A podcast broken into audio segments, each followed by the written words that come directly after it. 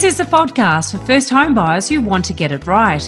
If you're suffering from analysis paralysis, can't work out who to believe, hate dealing with agents, sick of your parents telling you where you should buy, you think the market's leaving you behind, or you're just worried about making a huge mistake, then you're in the right place. I'm Megan, and that was Veronica. We're both buyers agents and probably old enough to be your mums, but it's a good thing because between us, we've got over 40 years' experience to share with you. Together, we're going to make sure you get unbiased and real information that you can rely on so you can get where you need to get without missing a step. This is your first home buyer guide. If you'd like to know how we can help you buy your first home and avoid a whole heap of nasty pitfalls, head on over to the website homebuyeracademy.com.au and there you'll find free checklists to download, a free mini course on how to price a property, and our where to buy tutorial for only $39. Priceless stuff, really. Absolutely. But before we get into the interesting stuff in this week's episode, Here's the boring stuff, the hmm. disclaimer. Everything we talk about on the podcast is general in nature and hasn't taken into account your personal circumstances, so should never be considered to be personal advice.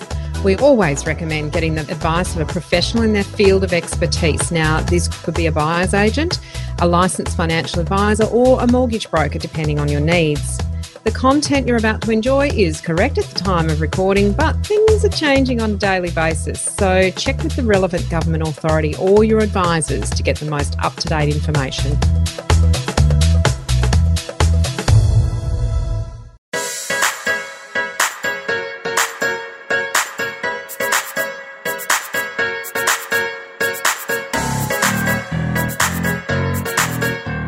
I should say, now we do record this as a video and obviously as a podcast. So all in one. You might be listening to this and have no idea what Megan just tried to do. or you might be watching the video and you might get it completely. But the last episode I talked about the fact that this sort of the disclaimer sort of feels like the safety presentation uh, on an aeroplane. Not that many of us have seen many of those late. Not lately. And Megan was trying pretty to, creative, weren't they? They were, well, particularly on Virgin. I Yeah, noticed they're a bit more really sensitive. Yuma, Yuma on Virgin.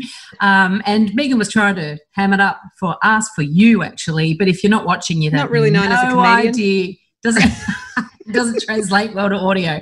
Anyway, in this episode, we are going to be talking about the first P or the P, I should say, in our preparation phase, which is our preparation phase in our PACE system. So the PACE system is what we've developed to help first home buyers get through the whole process of buying a property or to the top of the mountain without falling off a glacier or getting a step wrong.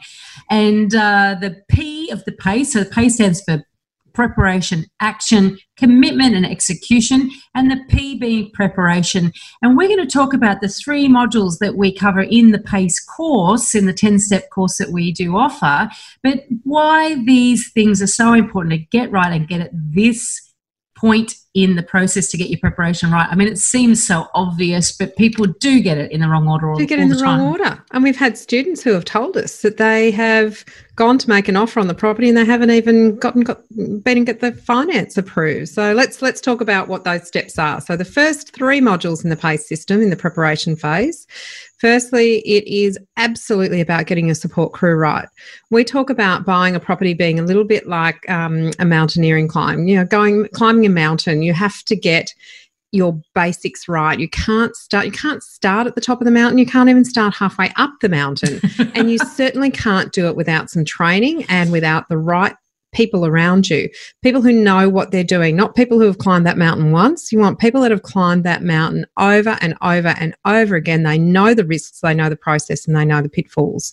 So, the first thing that we talk about, and we hammer it home because you've got to do this first. You can't get in there and get started and then think, oh, I better work out how much money I can borrow. Um, but you will. You'll need advice along the way because let's be honest, you don't know what you don't know. And that's Mm. why you're listening to this podcast Yes. because you, you've at least got an understanding that there might be something out there that you don't know. And you may have got a lot of information off the internet. There is a huge amount of information for free on the internet. You can Google just about anything you like.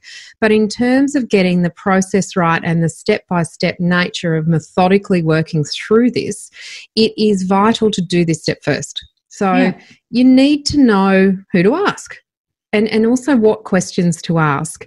Um, and as I said, we've had students that have come back to us and said, geez, I got this all upside down, didn't I? You know, no wonder I didn't buy that property. Oh, geez, I could have got myself into a pickle if I'd actually may, gone to auction and then found out I couldn't borrow that much. Well, they had the wrong people on their crew. So, I mean, you know, basically speaking, you're going to need a mortgage broker. You're going to need a lawyer or a conveyancer. Everyone needs those two, pretty much. Everyone needs finance, unless you've been given money, in which case, lucky you.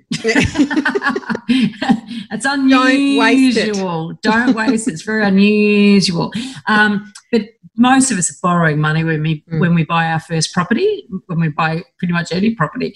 Um, we're borrowing money, and we we do encourage you to use a broker rather than go directly to the bank. And there's lots of reasons for that. And, and let's just one of one of them is that they can actually advise you on which bank's policies happen to be more aligned with what you offer as a customer and what you need um, at that particular time, and they change all the time. So Yeah, and a good is- broker will ask you the questions about what your what your plans are for this property. How long are you going to hold it? What sort of facilities do you want? Do you want an offset? Do you want fixed? Do you want variable? And they'll explain these things to you.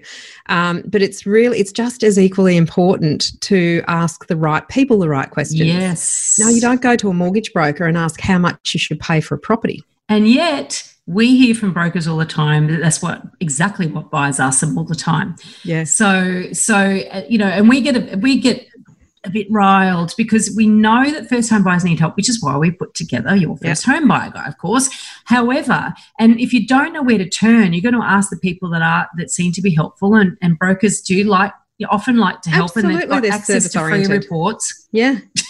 and the free reports can want to mislead help, you. but it's not. If you've done our free mini course on how to price a property, you understand how how poorly those property reports could actually guide you. Some of the Mm. information's good, but most of it isn't. So you want to ask the right people the right questions. Um, in that case, you know, how much would you pay for a property? You may go to a buyer's agent and ask them to help you price the property. It might be a small part of a bigger process that you need help with.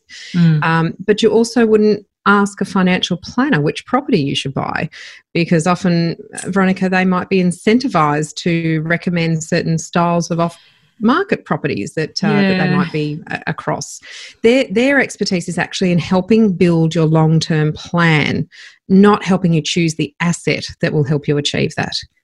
So getting the right people on your crew, knowing when you need them as well. It's like knowing knowing when you need an accountant. Certainly, if you're going to be buying with the, uh, uh, you know, you're considering buying the property, it's going to be an investment at some point. Or if you're going to be rent vesting, then then getting advice from an accountant before you commit to to the to the purchase and, and the entity and the structure and all that sort of stuff. So knowing who to ask, when to get them involved, why you need them, how to work out who's a good one.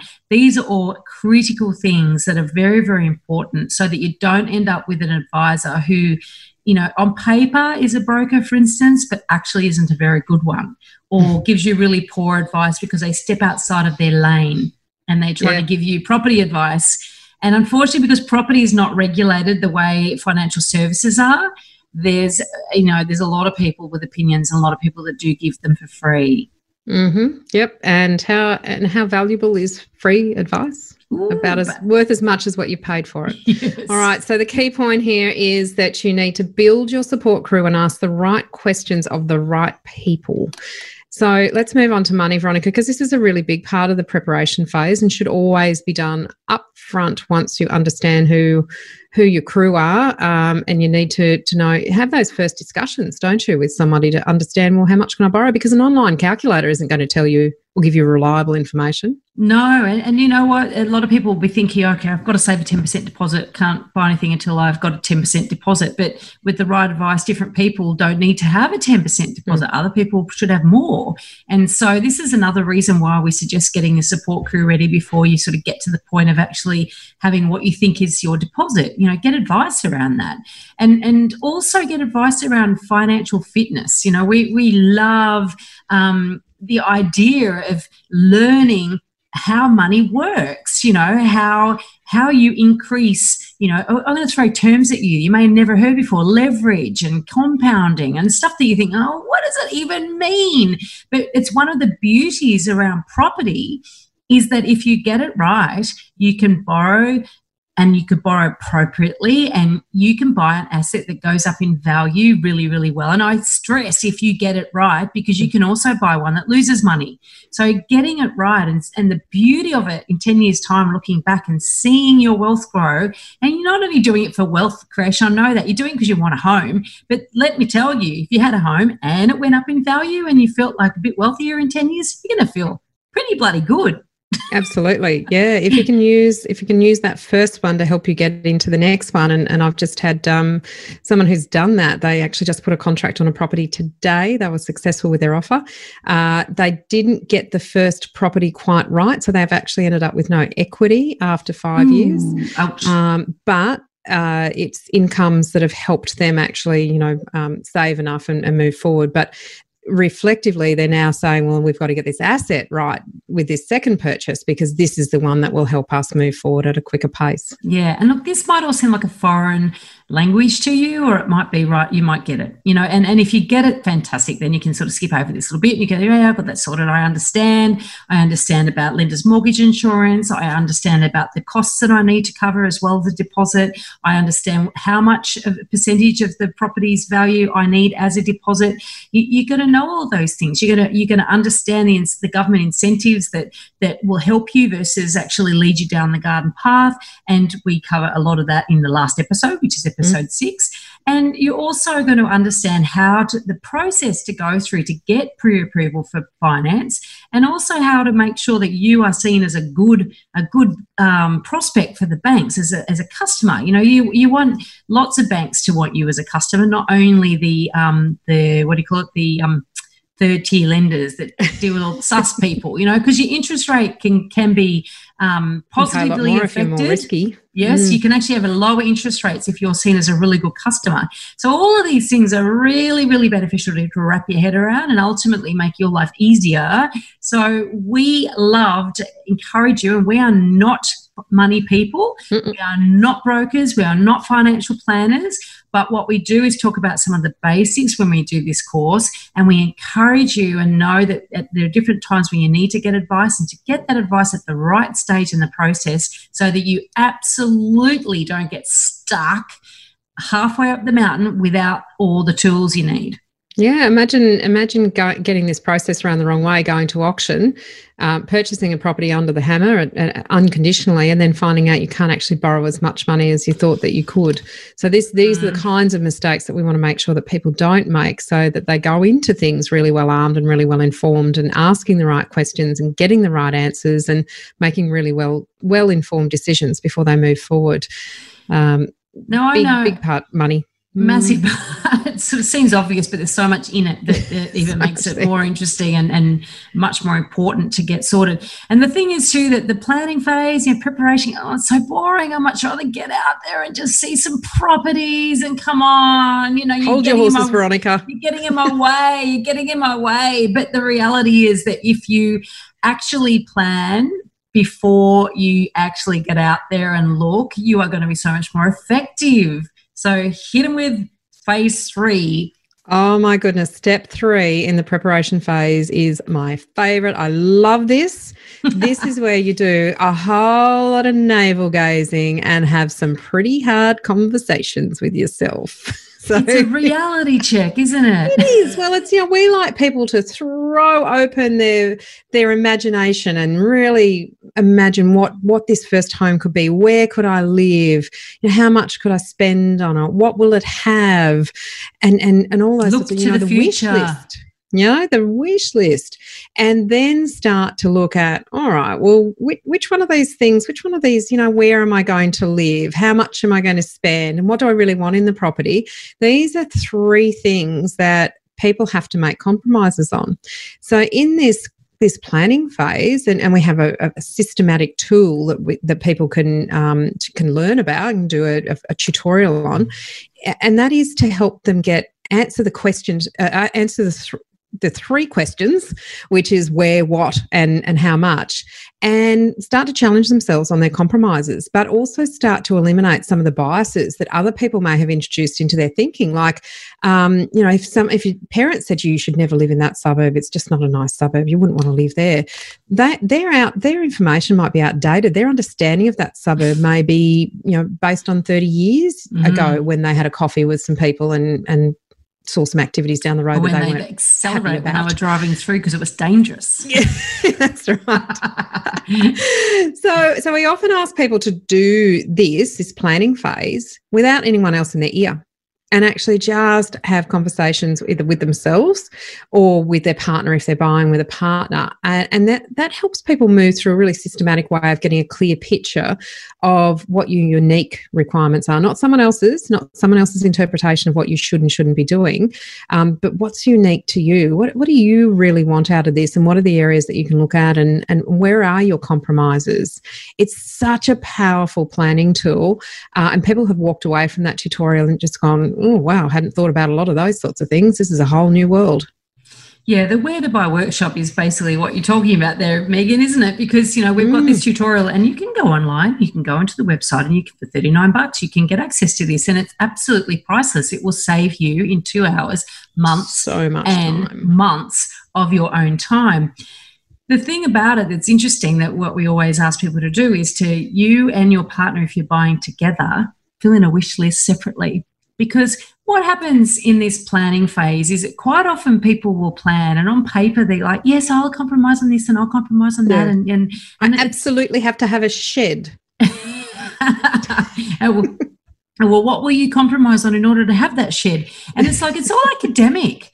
But until you actually start researching and actually do getting a reality check in terms of what actually is really out there, what really are the properties selling for, what are the possibilities for my search, then you're not going to effectively plan. You're still in wishful thinking phase. Mm. So you've got to get this from from your you know your deepest desires, but then also think of the future because the future is the bit that you know so many first home buyers let's face it we all understand the challenge the massive challenge is getting that deposit and it's like some people just want to buy the minute they get enough of a deposit yes, and uh, they're not actually right thinking about how think long. about it. Yeah i mean i know what i did myself when i bought my first property. I certainly wasn't thinking about the future. I moved out after a year for god's sake. I grew it the minute i moved into it you know? Such a valuable experience to, to share with everybody else veronica. Let's, let's share that so that they don't make the same mistake. Well i didn't even know. I didn't actually ever go and find out exactly how much i could borrow and it didn't occur to me. And I tell you what, the more uh, so many buyers, not just first home buyers, I asked the question, what is your, your maximum borrowing capacity? Well, I don't know because I, mm. I sort of worked out what I thought I should need. And so I was like, all right, well, let's just. Or made an arbitrary decision based on a yeah. grant or a concession or yes. um, what they think is the right price range or what their parents said they shouldn't spend any more than.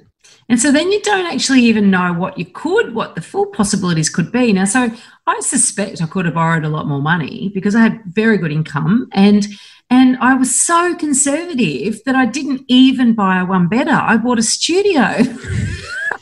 there were one bedrooms in the building. I'm pretty certain I could have afforded one of those. And at the time, in the very next suburb, there were little cottages for not a lot more.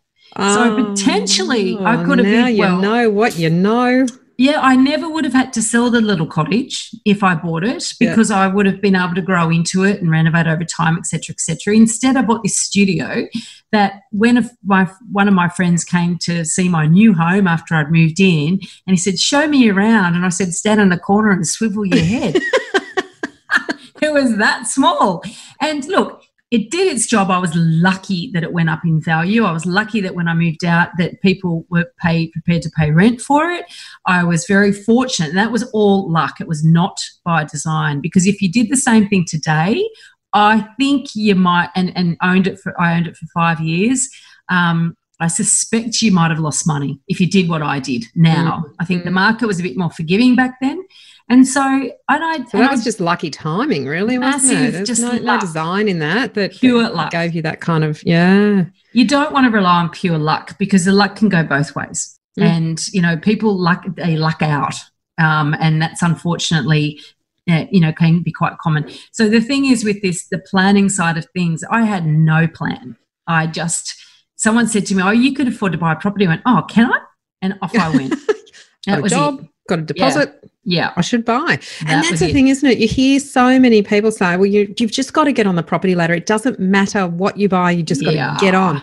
And that's something that we absolutely want people to get out of their mindset. It is not about getting on the ladder, it's actually about getting the right property to get yourself on the first rung of the ladder and taking your time to make a really good decision around that. Not feeling like somebody else's fear of missing out becomes your fear of missing out and, mm. and you're, you're, you're pushed to do something that um, if you had better knowledge, you wouldn't actually ever do.